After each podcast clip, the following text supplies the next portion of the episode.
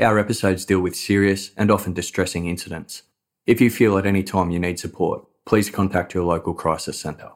For suggested phone numbers for confidential support, please see the show notes for this episode on your app or on our website. Although Alcatraz prison had since been repaired to a workable condition, the battle scars of Bernie Coy's 1946 violent failed escape remained visible throughout the cell house. Areas of the floor were chipped, cracked, and faded black from where grenades had detonated. In response to the Battle of Alcatraz that resulted in the deaths of two correctional officers, the imposing prison tightened its grip on the inmates. The stricter control was used to readjust the kinds of rebellious attitudes and behaviours that led to the siege in the first place, and aimed to crush all thoughts of escape. Minor infractions seen as disrespectful or agitating were met with harsh punishment. Rumours spread amongst inmates that guard tower snipers had been ordered to shoot to kill anyone trying to break out. In the 10 years following the Battle of Alcatraz, no inmates attempted an escape. It seemed the temptation had been overtaken by fear of death.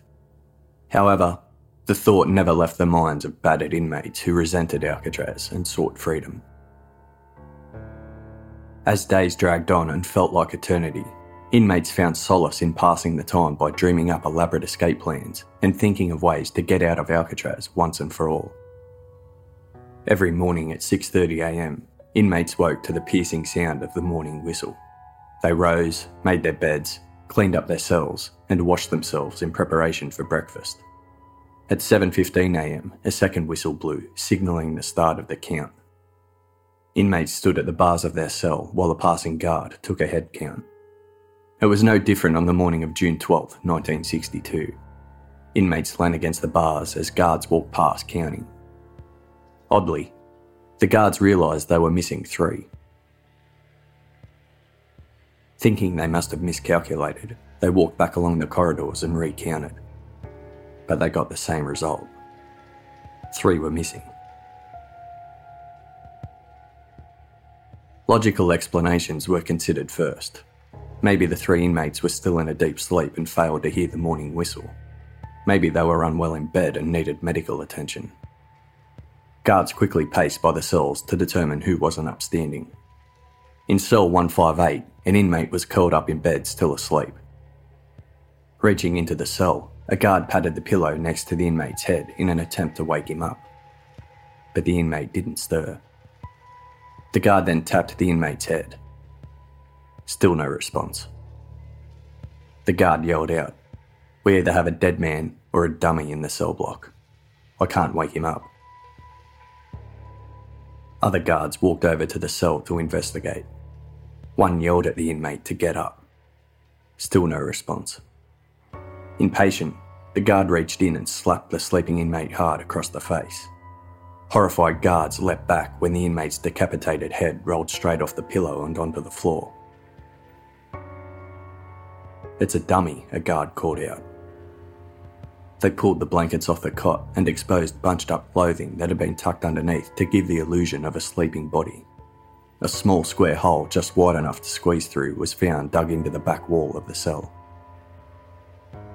Guards rushed frantically around the cell house, they discovered two more cells with dummies in the beds and holes dug out of the back walls. The three inmates belonging to each of the cells were missing. When the guards rushed to raise the alarm, Alcatraz inmate Alan West casually leaned against his cell door and called out, You may as well lock me up. I planned the entire escape.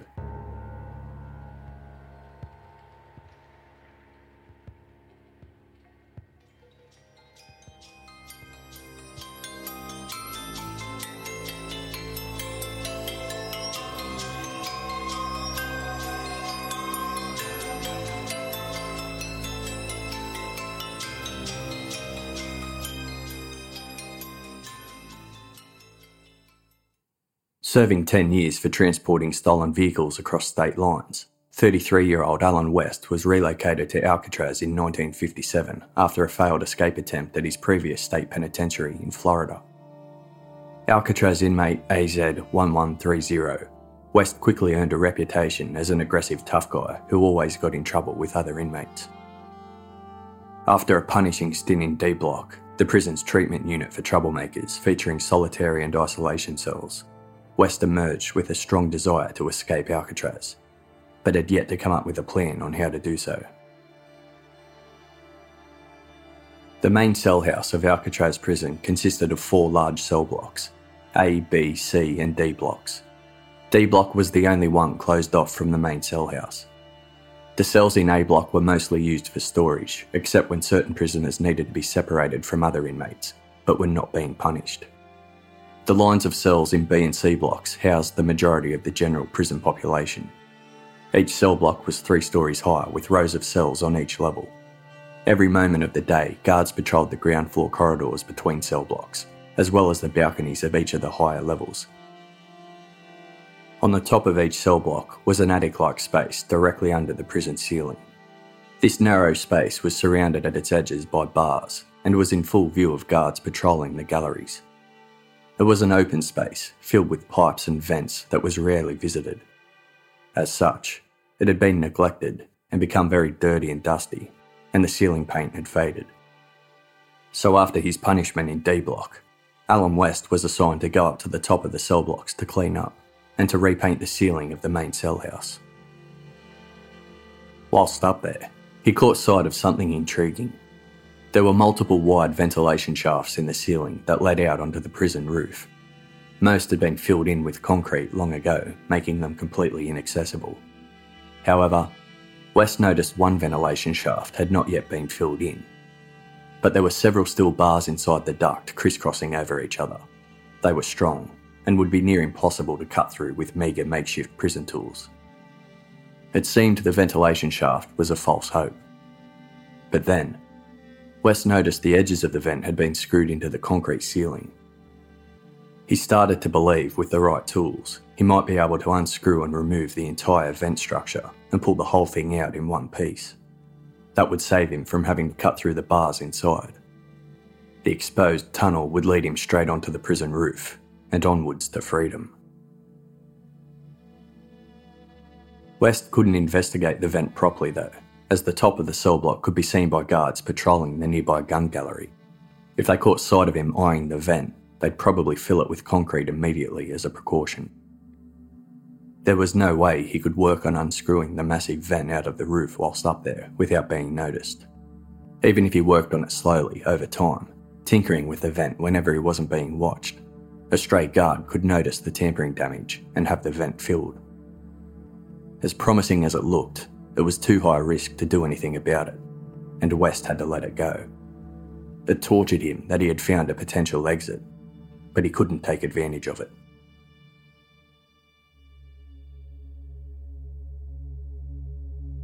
Thirty-two-year-old John Anglin and his 31-year-old younger brother Clarence robbed a bank in Alabama with a toy pistol, netting them almost $20,000 in cash. But they were apprehended five days later and after their convictions, the brothers were placed in separate prisons. John was sent to Florida, and Clarence was sent to Kansas. It was while serving time in Florida that John Anglin met Alan West, before West was shipped off to Alcatraz after his botched escape attempt. After West was moved to Alcatraz, John Anglin was transferred as well. He was sent to Kansas, where he was reunited with his brother Clarence. John got a job in the prison's bakery in Kansas. When a guard spotted him straining to push a trolley carrying two supposedly empty bread boxes into the prison elevator, the guard ordered him to stop and open the lid.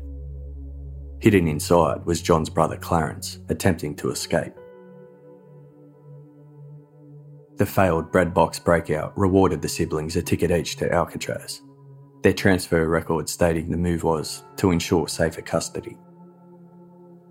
John Anglin arrived first in October 1960, becoming Alcatraz inmate AZ 1476. Clarence arrived soon after, in January 1961, as Alcatraz inmate AZ 1485. The Anglin brothers arrived to the fearsome Alcatraz prison without the kind of dangerous reputation that preceded their cellmates. They were nobodies, who had no connection to any well known crime circles. They didn't have a hardcore, violent criminal history to boast about. The big crime that put them behind bars was considered soft. It was committed with a toy weapon because they didn't want to hurt anybody. In an act of uncharacteristic leniency, Alcatraz staff permitted the Anglin brothers to be placed in adjacent cells and sit together during mealtime. What was known to other inmates in Alcatraz was that the Anglin brothers were failed escapees, always looking for a way out. John Anglin was soon reacquainted with Alan West. West was still obsessed with the thought of escape, and after learning about the Anglin brothers' failed attempt, he realised he and the siblings shared mutual interests. Trusting the Anglins, West told them of his prior discovery the ventilation shaft on top of the cell block. A lengthy and quiet discussion followed about how they could possibly pull off a successful escape.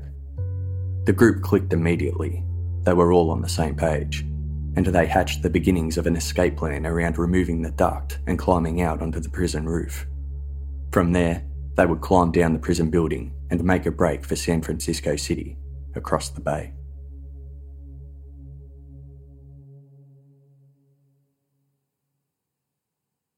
Alcatraz inmate AZ1441, 35 year old bank robber Frank Morris, had been in and out of trouble with the law since he was 13 years old.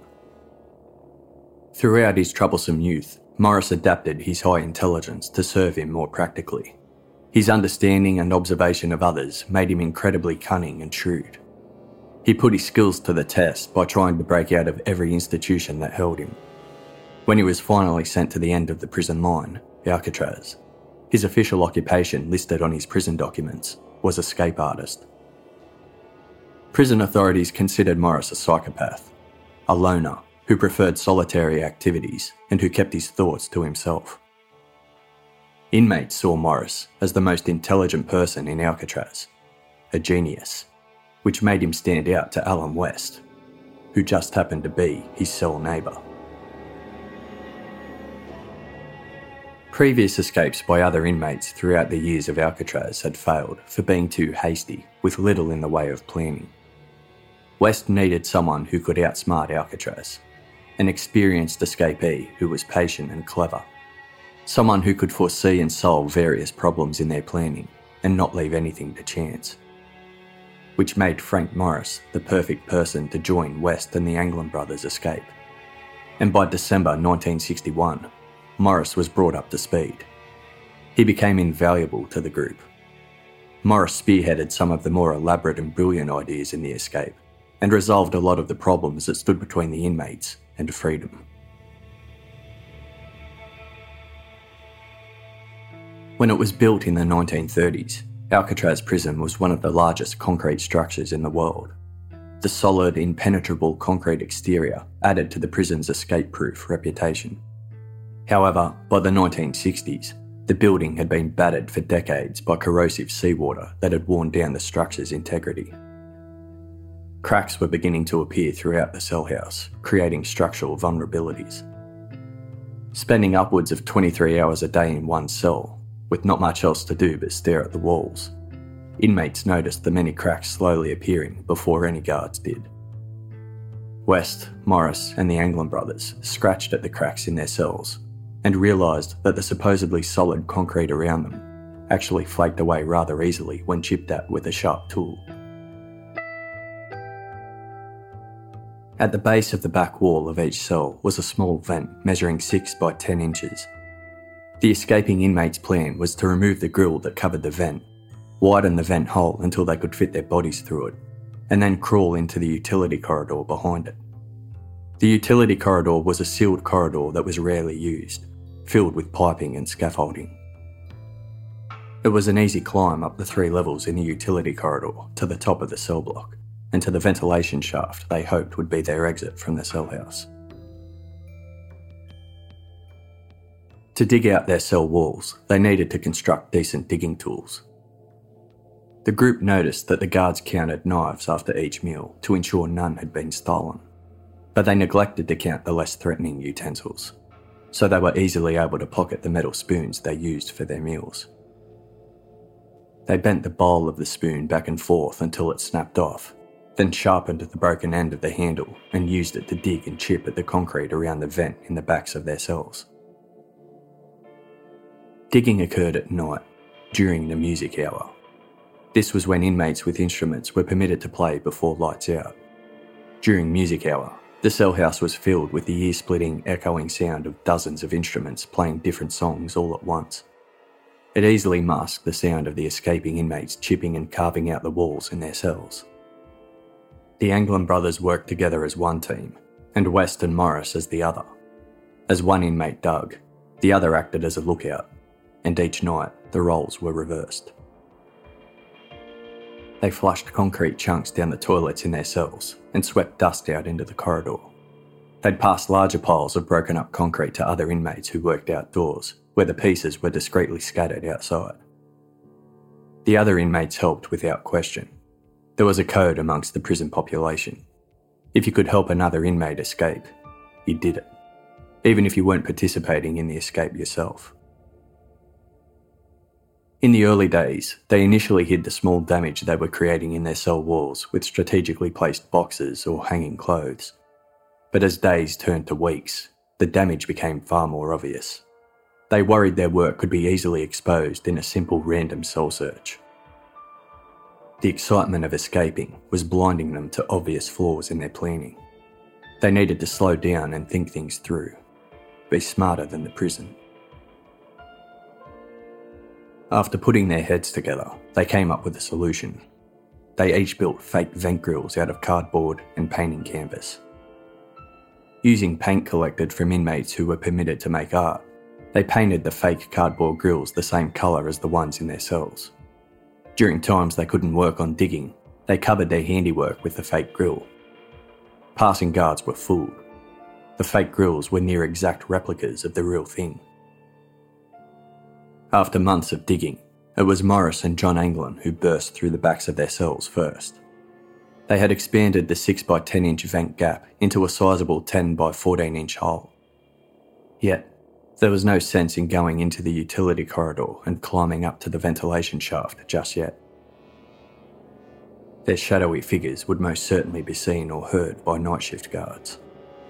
Besides, Another major problem had arisen they needed to fix before they got to work on the ventilation shaft.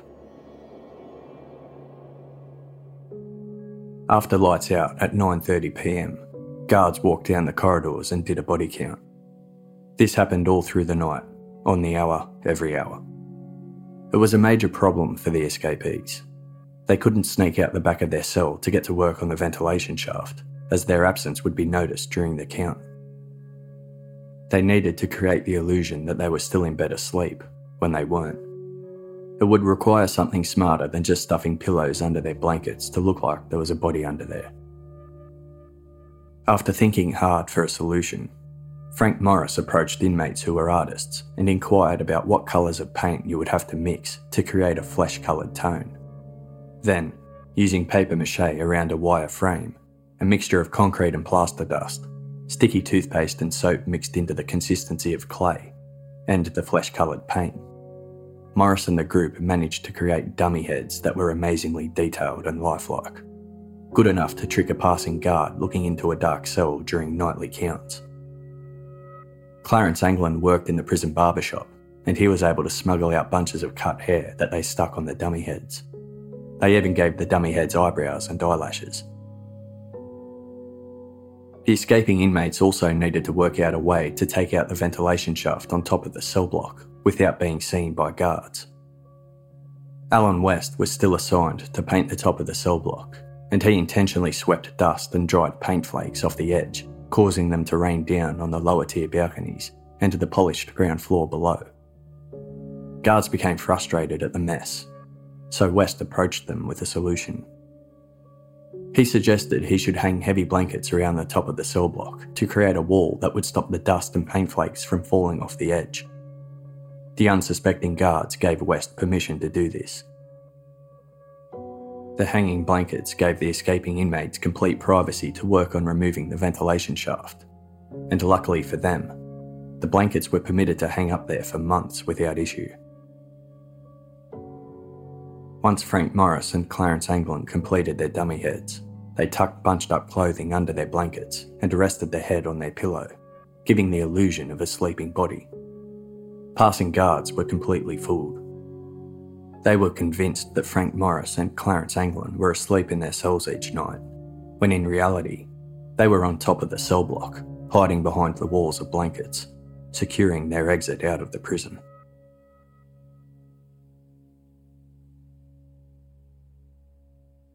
During their childhood growing up in the Florida swamps, the Anglin brothers visited local swimming holes and built makeshift boats and rafts out of any material they could find. They developed a strong understanding of raft building and how to negotiate currents. Many years later, as their grand escape from Alcatraz plan progressed, they suggested that the group construct a raft and life jackets to increase their chances of surviving the trek across the San Francisco Bay to the mainland. The only waterproof item on Alcatraz that the inmates had access to were old US Army issue olive coloured rubber raincoats these were given to inmates working outdoors to ward off the icy ocean breeze. The raincoats were durable and strong, and the ideal fabric for an inflatable raft and life jackets. Other inmates handed the group their raincoats and then lied to the guards, stating that they had misplaced, lost, or others had stolen their coats. There was an overabundance of them, so the guards would hand the inmates a new one without question. Over time, the escapees amassed more than three dozen raincoats that they stored secretly on top of the cell block. A 1962 issue of the magazine Popular Mechanics gave the inmates the pattern they needed to design the life jackets. The magazine, which was accessible through the prison library, featured a lengthy article called Your Life Preserver How Will It Behave When You Need It? The article listed different flotation device designs with detailed illustrations, as well as a test and critique of each.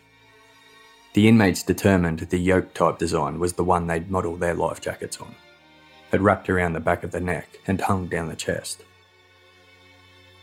Alan West and John Anglin obtained sewing needles, heavy thread, and glue and started putting together the life jackets in their cells at night. They cut off the raincoat sleeves and stitched them together. West had now prioritised the creation of the life jackets because, unlike the Anglins, who were experienced swimmers, Morris and West were not. West actually halted work on digging through his cell wall to focus on making the life jackets and raft. He had already made a sizable cavity in his rear wall and had placed the fake grill in front, but there was still at least two more inches of concrete between his cell and the utility corridor behind.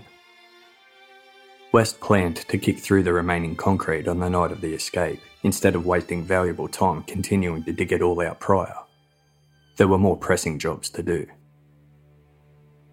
Each of the other men had already broken through the backs of their cells into the utility corridor, so they were ready to squeeze out the moment lights went out on the night of the escape.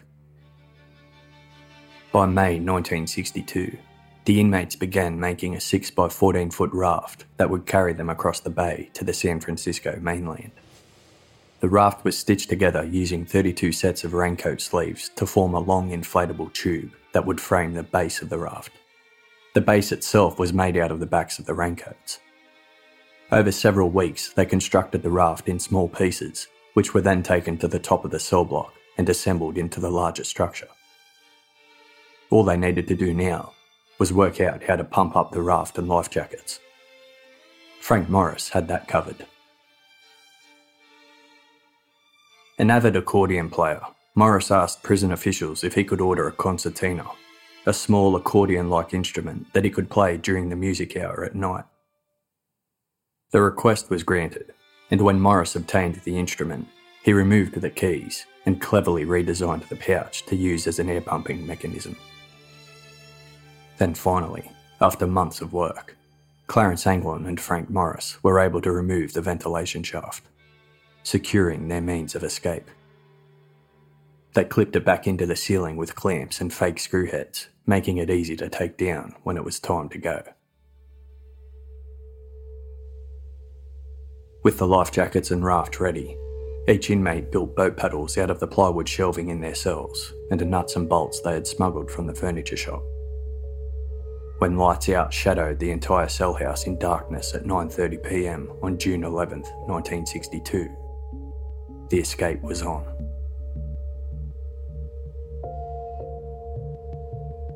Frank Morris and the Anglin brothers tucked their dummies into bed, removed the fake grill at the back of their cells, and squeezed into the utility corridor.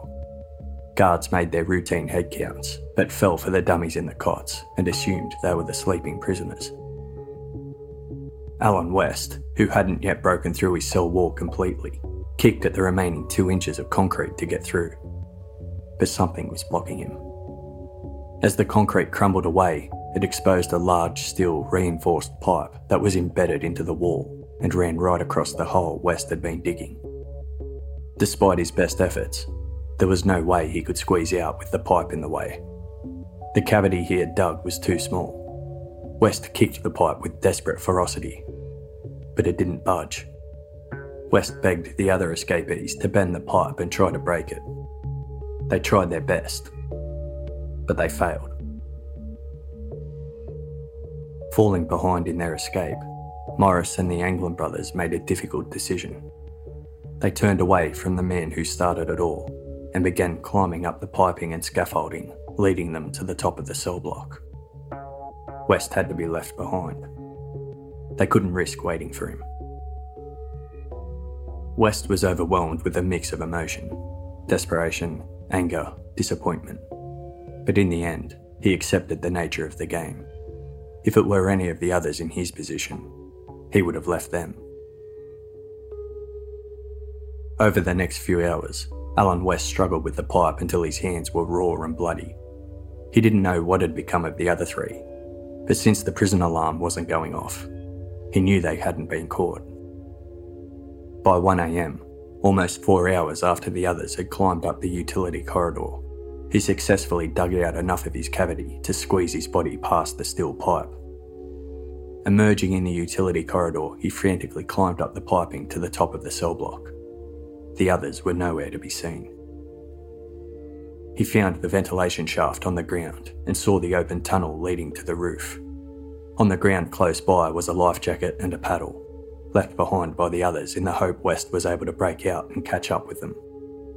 West pulled himself up to the roof and for the first time in a long time, he saw the moon. Sprinting across the roof, West prepared himself to leap onto an exhaust pipe and slide down to the ground. He had already wasted too much time, and he was determined to make it down to the shoreline where there was a chance the others might still be waiting. But he stopped dead in his tracks and fell to the ground when he saw a lone guard step out to the railing surrounding the water tower nearby. The guard had a clear view of the side of the building West needed to climb down, and he didn't want to risk being seen. So he decided to wait until the guard walked away before making his descent. However, the guard didn't leave his post. West remained hidden on the roof, hoping the guard would walk away just for a moment. Hours passed, and the wait was agonising. West was so close to freedom, but he was unable to take it. As the sun rose over the horizon and the guard failed to move out of sight, West's hope of escape was over. For a long moment, he took in sights he hadn't seen in years and would perhaps not see again for a very long time. The rising sun, seagulls soaring overhead, the lapping waves of the bay, the striking Golden Gate Bridge in the distance.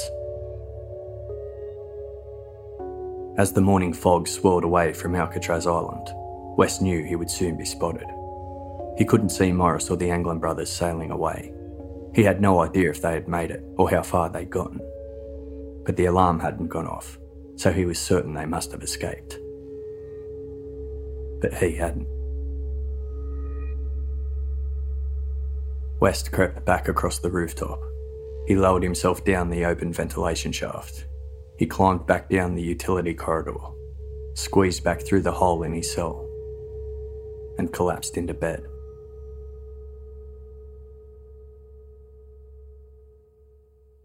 By 7.30am the following morning, June 12, 1962, one of the largest manhunts in the history of the United States began. Frank Morris and John and Clarence Anglin were discovered missing. Guards quickly followed the route the escapees took from their cells to the utility corridor up to the top of the cell block through the ventilation shaft, then out onto the prison roof. They determined the three escapees must have climbed down the north end of the building, as the fence below showed signs that had been climbed. The coiling barbed wire on top was crushed down from where they would have swung themselves over. They could see the stamped down grass the three men would have caused when rushing down the embankment to the shoreline. But from the beach onwards, the trail went cold. Prison officials with bloodhounds canvassed the entire island in case they didn't make it off and were hiding out. The shoreline, rocks, and caves around the edges of Alcatraz were checked, as was every single building, even those that were locked and otherwise inaccessible. The possibility the escapees made it off the island seemed more and more likely, as every single possible hiding location was checked and rechecked, but no trace of them was found. Alan West was immediately pulled in for questioning. Surprisingly, he declined counsel and was willing to talk. He revealed in great detail how he had discovered the concrete free ventilation shaft on the cell block roof during his routine painting assignment, how he'd brought the Anglin brothers and Frank Morris in on his escape plan, how they dug through their cells, constructed dummy heads, life jackets, and the raft. He took responsibility for everything and claimed to have masterminded the entire breakout but prison officials were sceptical. Some elements of the plan seemed far too clever for someone like Alan West to conceive. It was widely accepted that despite what West claimed, it was far more likely that renowned escape artist Frank Morris masterminded the breakout. Alan West claimed their plan was to paddle the raft to Angel Island. Angel Island was a large island covered in greenery that was once the location of an immigration station. It was two and a half miles north of Alcatraz Island. After a short rest, West explained their plan was to sail to the mainland, landing in Marin County in the northern part of San Francisco. They would then commit burglaries to obtain guns, clothes, and cars, and after that, the group would go their separate ways. Investigators were fully aware that despite Alan West's openness to talk, his words couldn't be trusted. West was clearly loyal to the escapees and invested in their success. He was not the type of inmate that would graciously hand over valuable information to the screws. Investigators assumed he was telling them enough detail to answer their questions, but he was providing nothing that could jeopardise the efforts of the escapees. He could also be attempting to throw off the investigation with straight up lies. Nevertheless, the search for Frank Morris and the Anglin brothers was extended to Angel Island and Marin County. Evidence found in each of the escapee cells confirmed West's version about how they orchestrated the escape. Inside Morris's cell was the copy of Popular Mechanics magazine, which featured the article on life jacket designs. John Anglin's cell had bottles of green and blue paint, the colours used to paint over the fake grills. Also found in his cell were rolls of adhesive tape and other art supplies. Under Clarence Anglin's bunk was a folded handkerchief carrying clippings of dark human hair, matching the hair glued to the dummy heads. Hidden in each inmate's cell were various handmade digging tools, including several broken spoons. 80 makeshift tools were found in total. On top of the cell block, behind the blankets West had hung up months earlier, were the chopped up remains of the raincoats. The life jacket and paddle the escaping inmates had left behind for West were also found up there. Most curiously was a discovery made in West's cell. West had a copy of a road atlas book that featured maps of the US, Canada, and Mexico. Pages from the Mexico section of the atlas had been torn out and couldn't be found. Investigators considered the possibility the escapees planned to head straight across the border to somewhere they would be safe from extradition. By the time they were noticed missing, Frank Morris and the Anglin brothers had been gone for over nine hours, giving them a substantial head start. It was confirmed that they had made it off Alcatraz Island, as there was no sign of them anywhere on it. But the question remained did they survive the trek across the bay? The FBI worked under the assumption that the escapees had succeeded. Local police set up roadblocks, chased suspicious vehicles, combed the coastline, and kept an ear out for reports of stolen vehicles or burglaries. As boats circled the bay and helicopters circled the sky, 200 soldiers searched Angel Island end to end, but there was no sign of the escapees or any clues as to what might have happened to them. The media spread word of the incredible escape, and the story gained international attention. Headlines and news broadcasts focused on the near comical concept that inmates were able to dig their way out of the most notorious escape proof prison using kitchen spoons. Alcatraz prison officials were quick to save face. They stated the three escapees would have most certainly drowned. There was no clear evidence to prove it, but they believed the untested makeshift raft and life jackets would have failed the moment the escapees sailed out into the bay. The water in San Francisco was cold. Not insufferably so, but it would have felt shockingly colder to the escapees, as unlike other prisons, showers in Alcatraz intentionally used warm water to ensure inmates couldn't adapt to cold water. With additional hindrances such as the darkness of night, the choppy water, and the fact the escapees were wearing heavy denim prison uniforms that would have weighed them down when wet, Alcatraz officials were confident the three men drowned. Furthermore, prison officials claimed that at the time the inmates would have entered the water, the strong outgoing current would have swept them straight out the Golden Gate and into the Pacific Ocean.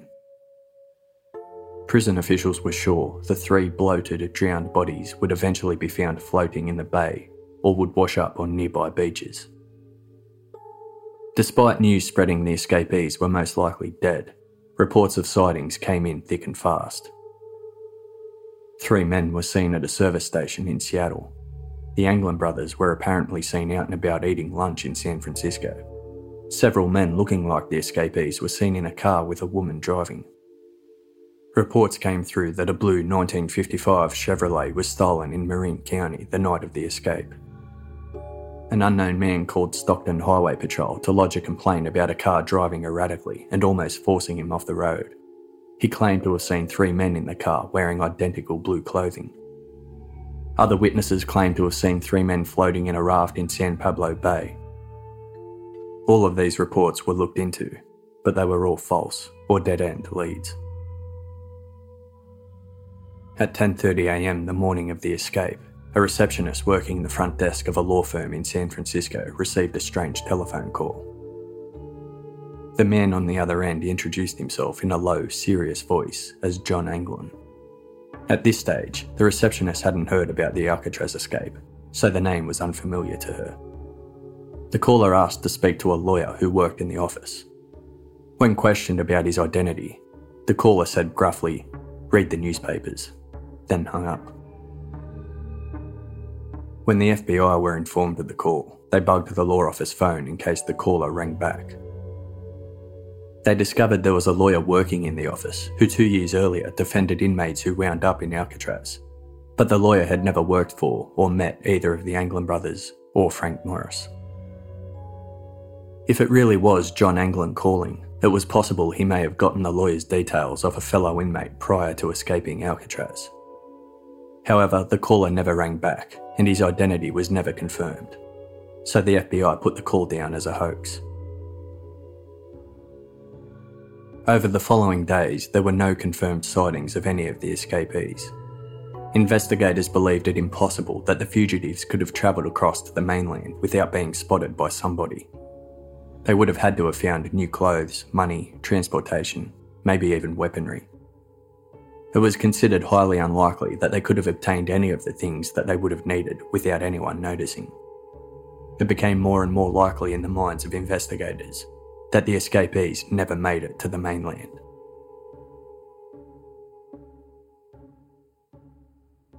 At 10:15 p.m. on the night of June 14th, 3 nights after the escape, a Coast Guard boat slowly cruised off the shore of Angel Island, scanning the dark water with a searchlight.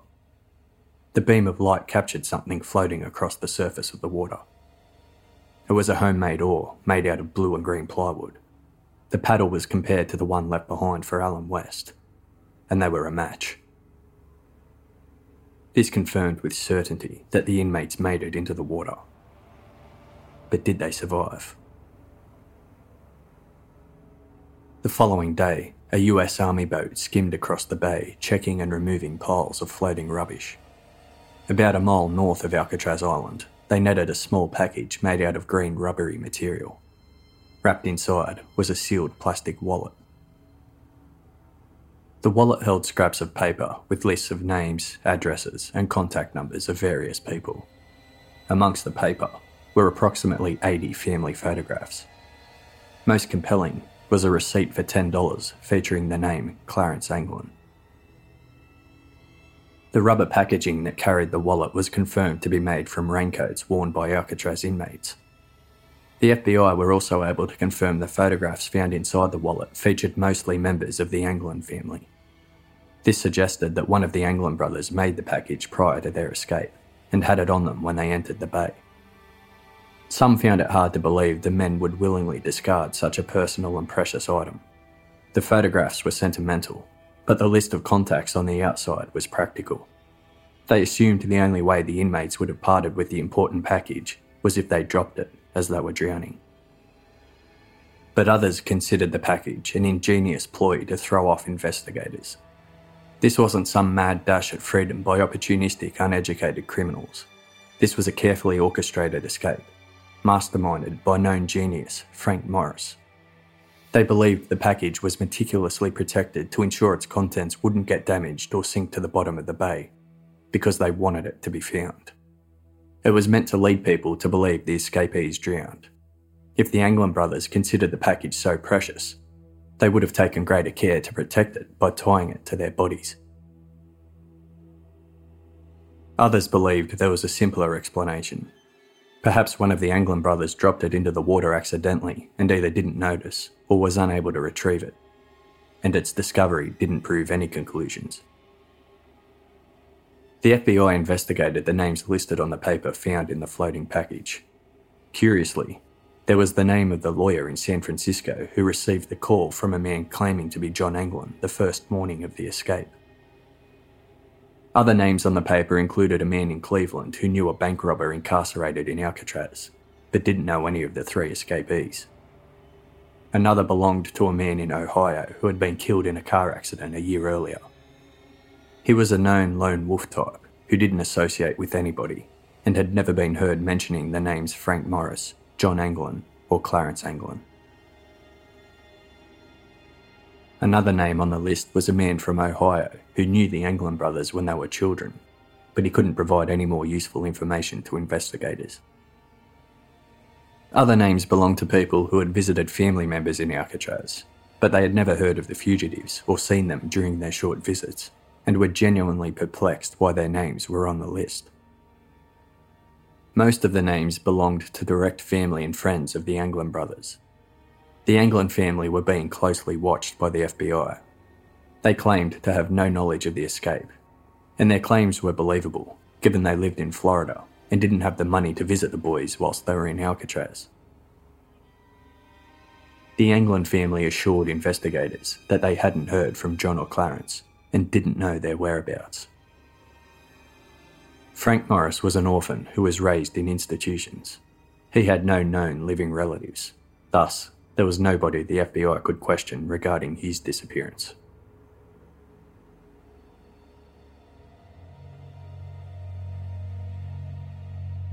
Five days after the escape, on June 16th, Alcatraz prison warden Olin Blackwell received a postcard stamped from the day before. The postcard read Check to see what Jose Luis Martinez was up to last Monday night on his boat from Fisherman's Wharf. He wasn't alone or fishing. Sure enough, the FBI found Jose Martinez on the docks of Fisherman's Wharf. He owned a 27 foot cabin cruiser boat. He told the FBI that on the night of June 11th, he hadn't taken his boat out onto the bay. In fact, he never took his boat out because it didn't have lights and wasn't fully equipped to make the trip. A close friend of Martinez vouched that the boat never left the dock. The FBI couldn't link Martinez to the escape, and they found no hint as to who sent the postcard to the warden or why. But its contents did open up the investigation in a new direction and gave more insight into how the inmates may have survived and made it to the mainland. The possibility that there was a boat out in the bay waiting for the escapees became one of the more significant explanations for those who believed they survived. It cut out the problems surrounding the unpredictability of the raft, life jackets, swimming ability, and the current. All the three escapees needed to do was swim to the waiting boat and climb aboard. This theory contradicted Alan West's version of what the escapees had supposedly planned to do regarding paddling to Angel Island and beyond, but there was a strong possibility West was lying to protect them. The boat theory was bolstered by a San Francisco police officer who came forward and told the FBI that at 1am on the night of the escape, he was on duty around Fisherman's Wharf. He spotted a fishing vessel approximately 30 feet long that was stopped dead in the water to the southeast of Alcatraz Island. He didn't see fishing rods or netting off the side of the boat. According to the police officer, the boat moved off around 30 minutes after he noticed it. It headed west out the Golden Gate towards the Pacific Ocean. Perhaps that boat was involved in the escape, but FBI agents couldn't be 100% certain. Several dozen boats trawled the San Francisco Bay on any given night. Unless they entered the restricted zone surrounding Alcatraz Island, which none did on the night of the escape, they would draw little attention from anybody. It would be impossible for the FBI to identify every boat that was in the bay at the time of the escape especially if one had been involved, because the owner would never come forward. But the boat theory seemed unlikely, as there was no way the escapees could have organised the boat to meet them prior to the escape. It was incredibly difficult, near impossible, for information to get in and out of Alcatraz, and none of the escapees had any visitors during their time inside. However, they did do time with a renowned and influential mob boss named Ellsworth Bumpy Johnson. Bumpy was a career criminal in New York, and he was the type of person who had the means and power to put a boat in the harbour to pick up the escapees. Bumpy never confessed to any involvement, and the assumption he was involved was a bit of a stretch. Bumpy had no direct connection to any of the escapees that would compel him to help them, except the fact he was incredibly anti establishment and anti authority and may have helped just to stick it to the man. Other inmates witnessed that Bumpy Johnson looked anxious and lost in thought the day of the escape, but it wasn't unusual for inmates in Alcatraz to look like that. Bumpy died in 1968 from congestive heart failure. Any knowledge or involvement he may have had about the escape died with him.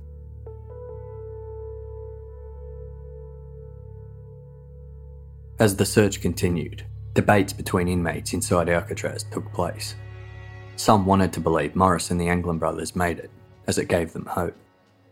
Others gave them no chance and were confident their bodies were resting at the bottom of the bay. The escape did change the atmosphere in the prison, though. Suddenly, the fortress that stripped inmates of hope and humanity, that aimed to punish, not rehabilitate, no longer seemed so imposing and fearful. What followed was a renewed sense of hope amongst inmates who had lost it long ago. If Morris and the Anglin brothers can do it, so can I. Prison officials increased the frequency of random cell and body searches and constantly relocated inmates to different cells. But the prison's reputation had been tarnished, inside and out. Some inmates were interviewed by investigators but it was clear there was a sense of loyal camaraderie amongst the prison population, and no one was going to sell out Morris or the Anglin brothers to authorities. Little bits of partially useful information were given though. Apparently, the escapees had been learning Spanish prior to the breakout, which gave weight to the theory that they had planned to go south across the border. More specifically, some inmates overheard talk about going to Brazil but it was hard for investigators to trust anything given by career criminals. Seven days after the escape, June 18th, Alcatraz prison warden Blackwell received another postcard. It was stamped two days earlier.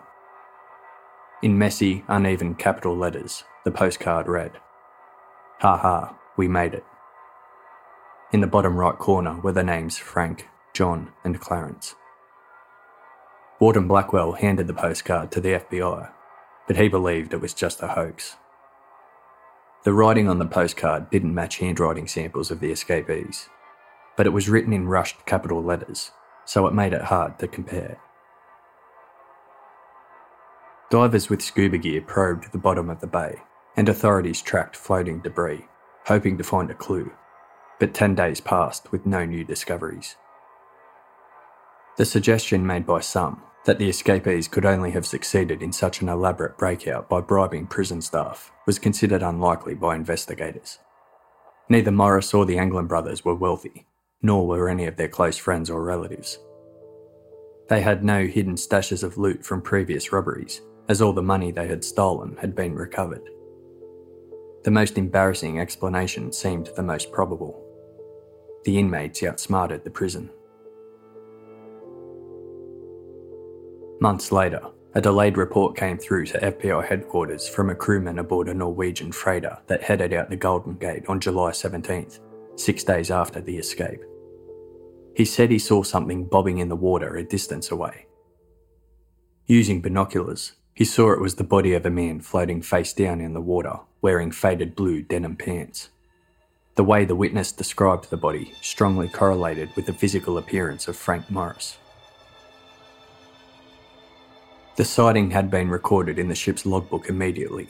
There was little doubt the crewman had seen a body, but it wasn't reported to the FBI until three months later, so the body wasn't able to be recovered to confirm identity.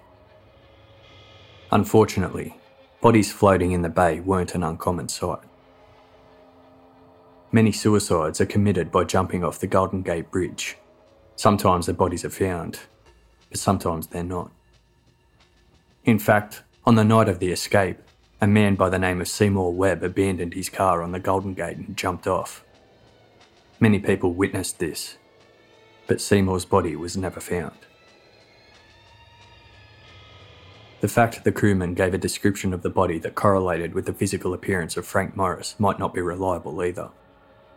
It was three months later when he was interviewed, and his description may have been influenced by knowledge of the escape and the inmates. It was making headlines around the world, so their descriptions were well publicised. There are a lot of variables when it comes to discovering drowned bodies in San Francisco Bay. No one can accurately predict where bodies will end up, or if they will even surface at all. Many bodies have gone missing in the bay, never to be seen again. Variables such as marine life, underwater snags, rocky outcroppings, and debris can hinder a body from surfacing. However, since the escape, experts have agreed that if all three Alcatraz inmates drowned, then at least one body should have been found. On June 21st, on the beach at Fort Cronkhite, just outside the Golden Gate, a wad of olive coloured rubber washed up on shore. It was later confirmed to be one of the homemade life jackets the inmates wore during their escape. The next day, a second life jacket was pulled from the bay 50 yards off Alcatraz Island. Both jackets were deflated, and it appeared the seams had not held. One of the life jackets had obvious teeth marks. Whoever was wearing it bit together the broken seam as they swam. By July, the chance at recovering bodies, if they had drowned, seemed remote. However, the FBI continued searching, conducting over 1,000 interviews. They continued their round the clock surveillance of the Anglin family, intercepting mail, tailing family members, and bugging their telephones. But neither John nor Clarence ever reached out. Either they were smart enough to go underground, keep a low profile, and make no contact, or they were dead. Three months after the escape, September 13th, 1962, a fisherman a half mile out from Alcatraz reeled in his line and brought up a barnacle encrusted human skull with its lower jaw missing. Alcatraz prison officials boasted this was proof the escapees had drowned. But dental records showed that the skull didn't belong to any of the inmates. Further tests showed the skull belonged to someone much older than any of the escapees.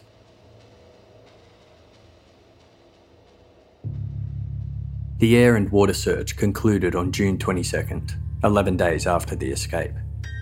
Days, weeks, months, and years passed with no breakthroughs but there were plenty of rumours, assumptions, and myths. Over the years, the Anglin family claimed to have received numerous unexplained birthday letters and postcards that had writing similar to that of John and Clarence. But as none of the letters had postmarked dates, it was difficult to confirm when they were sent. Oddly, John and Clarence's mother had a bunch of flowers delivered on her birthday each year. The sender remained anonymous. Years later, the Anglin family were given a photograph from an old friend of John and Clarence. The photo showed two men standing near a rock, purportedly taken on a farm in Brazil. A forensic expert confirmed the photograph was taken in 1975 and asserted that the men in the photo were more than likely John and Clarence Anglin. However, the men are wearing sunglasses and have facial hair.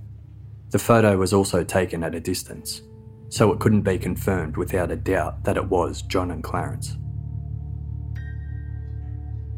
In 1973, John and Clarence Anglin's mother passed away. The FBI attended the funeral, and witness accounts claim that two tall and unusual looking women wearing long dresses and heavy makeup attended the service, said nothing to anybody, and disappeared before the FBI could speak to them. An old institutional questionnaire filled out by an incarcerated 20 year old Frank Morris listed the things he would wish for if he were granted three wishes. His wishes were 1. To get out of prison. 2. A nice home with everything to go with it. 3. Plenty of money. It may never be known if any of Morris's wishes came true. After 17 years of active investigation, the FBI reached a formal conclusion on the escape from Alcatraz. They determined, through limited evidence and expert opinion, that the likelihood the three inmates survived their escape was highly unlikely, and that no credible evidence in the US or overseas had emerged to suggest otherwise. The FBI officially ended their involvement in the investigation on December 31, 1979, and handed the case to the United States Marshal Service, a federal government agency that specialises in searching for wanted individuals and prison escapees. Open to the possibility that the inmates were able to survive their well thought out escape, the Marshals continue to follow leads in every American state as well as overseas. In 2010, after one promising tip, they exhumed an unmarked grave claimed to belong to one of the escapees, but no positive identification was made. For years since the disappearance, authorities have received thousands of leads, tips, and claims of sightings of the three men. The investigation went all the way to South America after a tipster informed authorities that they saw the Anglin brothers in a bar in Brazil. Investigators visited the bar and conducted multiple interviews, with no result. Many tests have been conducted under similar circumstances of the escape. Rafts made of raincoats have been sailed across the bay. Thousands of people have successfully swum the distance between Alcatraz Island and the San Francisco mainland in varying conditions. Studies of the bay's currents have been inconclusive. Results depend on the exact time the men set sail from Alcatraz Island, something that will never be known. Various witnesses claim to have met the men throughout the years, but without proof, these statements can't be verified. The escape triggered debate and discussions in Washington, D.C. between Congress and prison officials. Alcatraz was created to be a deterrent to 1930s public enemy gangster crime, but times had changed. Questions were asked if the prison had outlived its usefulness and become a dated relic of a time long ago. The prison was inspected, and it was concluded that to fix the structural damage, it would cost taxpayers millions of dollars. Plus, the cost of keeping an inmate in Alcatraz was upwards of $13 per day, compared to $5 per day at other state prisons. The interest in keeping Alcatraz prison open was fading. On December 17, 1962, six months after Morris and the Anglin brothers' escape, two other inmates broke out of Alcatraz. With only crude water wings made out of blown up surgical gloves stuffed up the sleeves of their shirts, the inmates dived into the bay and started swimming. One inmate was found clinging to a rock outcropping 100 feet west of Alcatraz and recaptured. But most damaging to the prison was the discovery of the second escapee. Teenagers walking along the beach at Fort Point near the Golden Gate Bridge found the unmoving body of the second escaped inmate. Believing he was dead, they contacted authorities who were shocked to discover the inmate was actually still alive. he had successfully swum across the bay from the prison. This raised serious doubts over prison officials' previous claims that it was impossible for Morris or the Anglin brothers to have survived the swim to the mainland. That ended up being the final escape attempt from Alcatraz prison. Within weeks, the phase to close the prison permanently began. Inmates were relocated to other state prisons in small groups, including Allen West, who was transferred to McNeil Island in Washington. He spent the remainder of his life in and out of prison before he died in 1978. Alcatraz closed its doors on March 21, 1963, after 29 years of operation. 1,576 prisoners went through the prison during that time. 36 attempted to escape. 23 were recaptured, 6 were shot dead, and 4 were confirmed drowned in San Francisco Bay. As for the other three, arrest warrants are still active for Frank Morris and the Anglin brothers, and they are still listed by the marshals as Northern California's most wanted fugitives. The investigation will continue until the escapees are arrested, confirmed deceased, or when they reach the age of 99. If the men were alive today, Frank Morris would be in his early 90s, and the Anglin brothers would be in their late 80s.